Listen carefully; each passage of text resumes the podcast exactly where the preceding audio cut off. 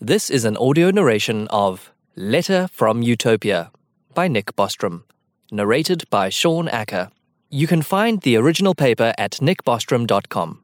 Links and related reading suggestions are in the episode description.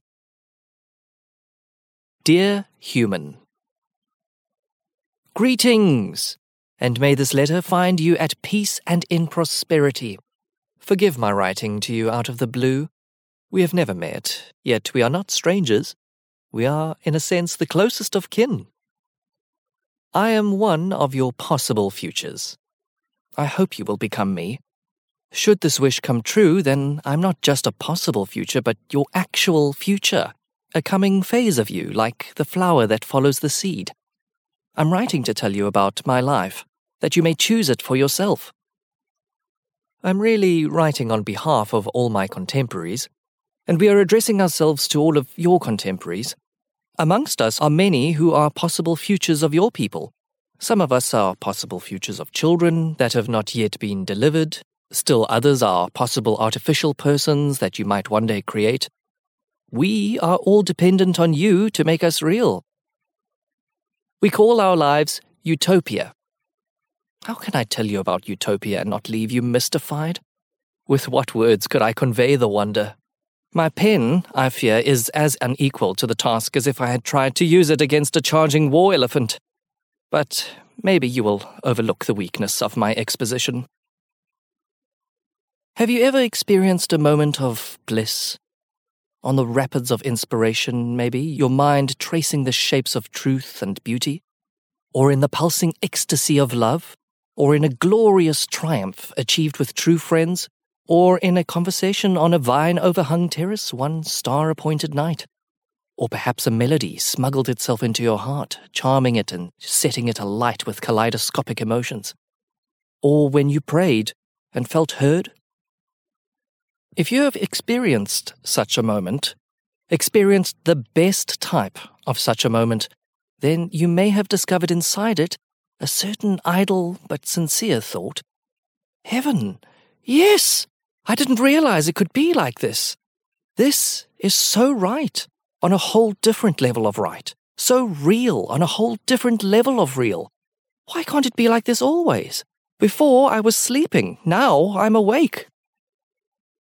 Yet a little later, scarcely an hour gone by, and the ever falling soot of ordinary life is already covering the whole thing the silver and gold of exuberance lose their shine and the marble becomes dirty. Always and always, soot, casting its pall over glamours and revelries, despoiling your epiphany, sodding up your finest collar. And once again, that familiar numbing beat of routine rolling along its familiar tracks. Commuter trains loading and unloading passengers, sleepwalkers, shoppers, solicitors, the ambitious and the hopeless, the contented and the wretched, human electrons shuffling through the circuitry of civilization, enacting corporate spreadsheets and other such things. We forget how good life can be at its best, and how bad at its worst. The most outstanding occasion, it is barely there before the cleaners move in to sweep up the rice and confetti. Life must go on. And to be honest, after our puddles have been stirred up and splashed about for a bit, it is a relief when normalcy returns, because we are not built for lasting bliss. And so the door that was ajar begins to close, and so the sliver of hope wanes until nothing remains but a closed possibility. And then, not even a possibility, not even a conceivability. Quick, stop that door from closing. Shove your foot in so it does not slam shut. And let the faint draught of the beyond continue to whisper of a higher state. Feel it on your face, the tender words of what could be. I'm summoning the memory of your best moment. Why? In the hope of kindling in you a desire to share my happiness.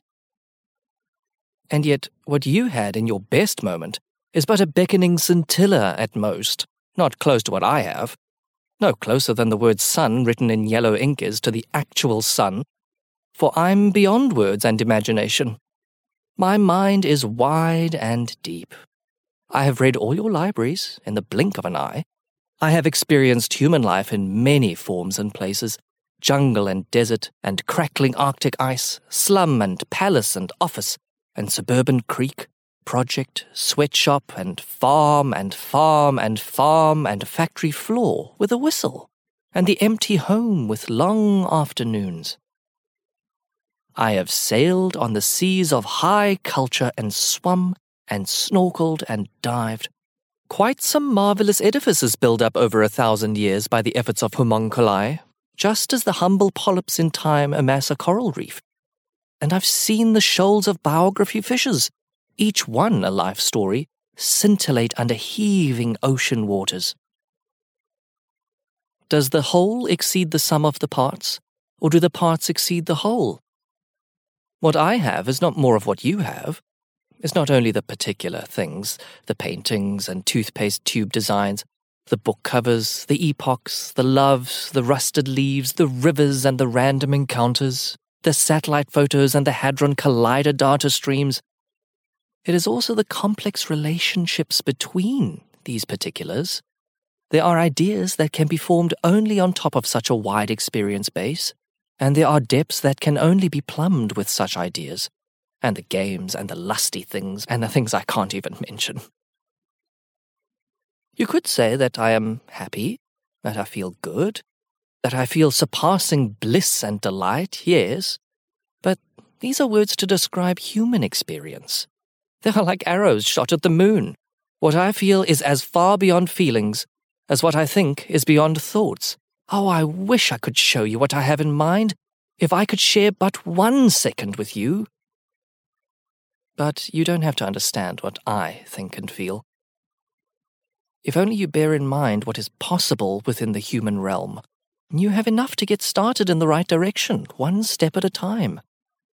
At no point will you encounter a wall of blinding light. At no point will you have to jettison yourself over a precipice.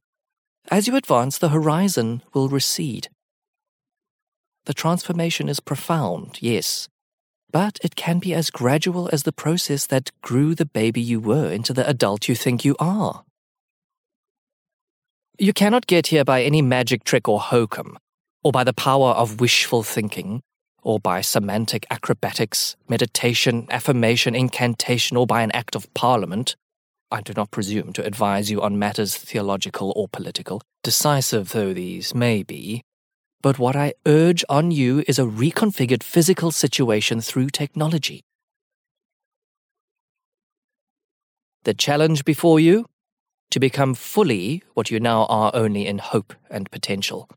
For this, new capacities are needed.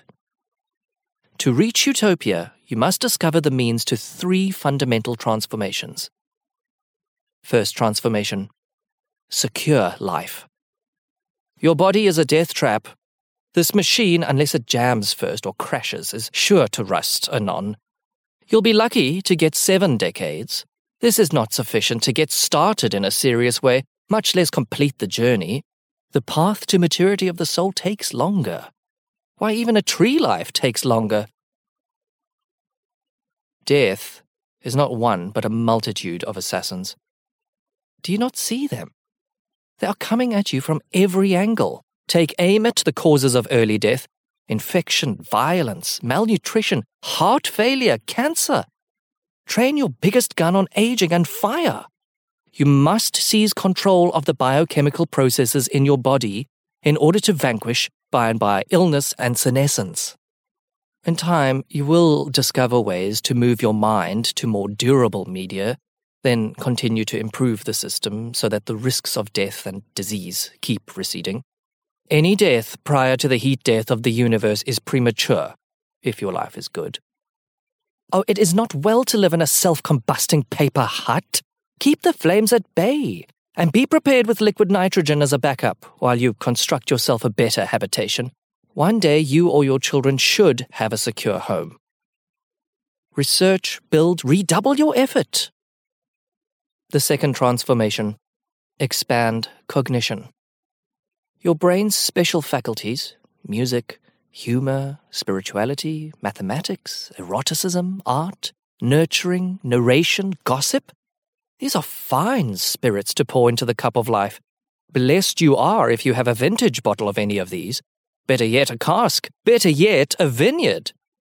Be not afraid to grow your collection. The mine cellars have no ceilings. What other capacities are possible? Imagine a world with all the music dried up. What impoverishment! What loss! But give your thanks not to the lyre, but to your ears for the music. And then ask yourself, what other harmonies are there in the air that you lack the ears to hear? What vaults of value are you witlessly debarred from because you lack the key sensibility? Had you but an inkling, your nails would be clawing at the padlock in sacred frenzy. Your brain must grow beyond the bounds of any genius of humankind, in its special faculties as well as its general intelligence, so that you may better learn, remember, and understand, and so that you may apprehend your own beatitude. Mind is a means, for without insight you will get bogged down or lose your way, and your journey will fail. Mind is also an end, for it is in the space time of awareness that utopia will exist. May the measure of your mind be vast and expanding. Oh, stupidity is a loathsome corral. Gnaw and tug at the posts, and you will slowly loosen them up. One day you'll break the fence that held your forebears captive. Gnaw and tug, redouble your effort. The third transformation elevate well being. What is the difference between despair and delight? Between aching boredom and shrieking thrill? Pleasure. A few grains of this magic ingredient are worth more than a king's treasure. We have immense silos of it here in Utopia. It pervades all we do, everything we experience. We sprinkle it in our tea. The universe is cold. Fun is the fire that melts the blocks of hardship and creates a bubbling celebration of life. It is the birthright of every creature, a right no less sacred for having been trampled upon since the beginning of time. There is a beauty and joy here that you cannot fathom. It feels so good that if the sensation were translated into tears of gratitude, rivers would overflow. I reach in vain for words to convey to you what it all amounts to. It's like a rain of the most wonderful feeling, where every raindrop has its own unique and indescribable meaning, or rather a scent or essence that evokes a whole world, and each such evoked world is subtler, deeper, more palpable than the totality of the reality that you have encountered. One drop would justify and set right a human life. And the rain keeps raining, and there are floods and seas I will not speak here of the worst pain and misery that is to be got rid of. It is too horrible to dwell upon. And you are already aware of the urgency of palliation. My point is that in addition to the removal of the negative, there is also an upside imperative to enable the full flourishing of enjoyments currently slumbering in their bulbs and buds, unknown to man and woman. The roots of suffering however, are planted deep in your brain, weeding them out and replacing them with crops of well being will require advanced skills and instruments for the cultivation of your neuronal soil. Take heed, for the problem is complex. All emotions have a function. Prune and weed carefully, lest you accidentally reduce the fertility of your plot. Sustainable yields are possible, Yet fools will build fools' paradises. I recommend you go easy on your paradise engineering until you have the wisdom to do it right. Oh, what a gruesome knot suffering is! Pull and tug on those loops, and you will gradually loosen them up. One day the coils will fall, and you will stretch out in delight. Pull and tug, and be patient in your effort, May there come a time when rising suns are greeted with joy by all the creatures they shine upon. How do I find this place? How long will it take to get there? I can pass you no blueprint for utopia, no timetable or roadmap. All I can give you is my assurance that there is something here, the potential for a much better life. If you could visit me here for but a day, you would henceforth call this place your home, the place where you belong. Ever since one hairy creature picked up two flints and began knocking them together to make a tool, this has been the direction of your unknown aspiration. Like Odysseus, you must journey and never cease journeying until you arrive upon this shore. Arrive, you say? But isn't the journey the destination? Isn't Utopia a place that doesn't exist? And isn't the quest for utopia, as witnessed historically, a dangerous folly and an incitement to mischief? My friend, that is not a bad way for you to think about it. To be sure, utopia is not a location or a form of social organization. The blush of health on a convalescent's cheek, the twinkling of the eye in a moment of wit, the smile of a loving thought. Utopia is the hope that the scattered fragments of good that we come across from time to time in our lives can be put together one day to reveal the shape of a new kind of life, the kind of life that yours should have been. I fear that the pursuit of utopia will bring out the worst in you. Many a moth has been incinerated in pursuit of a brighter future. Seek the light, but approach with care and swerve if you smell your wingtips singeing. Light is for seeing, not dying. When you embark on this quest, you will encounter rough seas and difficult challenges. To prevail will take your best science, your best technology, and your best politics. Yet each problem has a solution. My existence breaks no law of nature. All the needed materials are laid out in front of you. Your people must become master builders, and then you must use these skills to build yourselves up without ever crushing your cause. What is suffering in Utopia? Suffering is the salt trace left on the cheeks of the old timers who were around before. What is tragedy in Utopia? It is tragedy enough when Mr. Snowman melts in the spring. What is imperfection in Utopia? Imperfection is how we honor the traditions and wishes of the past and the commitments we made along the path. What is body in Utopia? Body is a pair of legs, a pair of arms, a trunk, and a head, all made out of flesh. Or not, as the case may be. What is society in Utopia? A never finished tapestry, its weavers equal to its threads the unfolding patterns a mesh for life and adventure, an inexhaustible generator of beauty. What is death in Utopia? Death is the darkness that ultimately surrounds all life. What is guilt in Utopia? Guilt is our knowledge that we could have created Utopia sooner. We love life here every instant. Every second is so good that it would blow your mind had its amperage not first been increased. My contemporaries and I bear witness, and we turn to you to request your aid. Please help us come into existence. Please join us. Whether this surpassing possibility becomes a reality is something you can influence. If your empathy can perceive at least the outlines of the vision I am describing, then I believe your ingenuity will find a way to make it real. Human life at its best is wonderful. I'm asking you to create something greater. Life that is truly humane. Yours sincerely, your possible future self.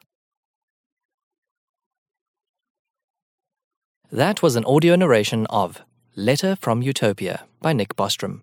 You can find the original paper at nickbostrom.com. This paper was narrated by Sean Acker. Radio Bostrom is run by Peter Hartree and supported by a grant from the Future Fund Regranting Program. You can find more episodes and subscribe at radiobostrom.com. If you like these recordings, please support our work by sharing some episodes to your friends.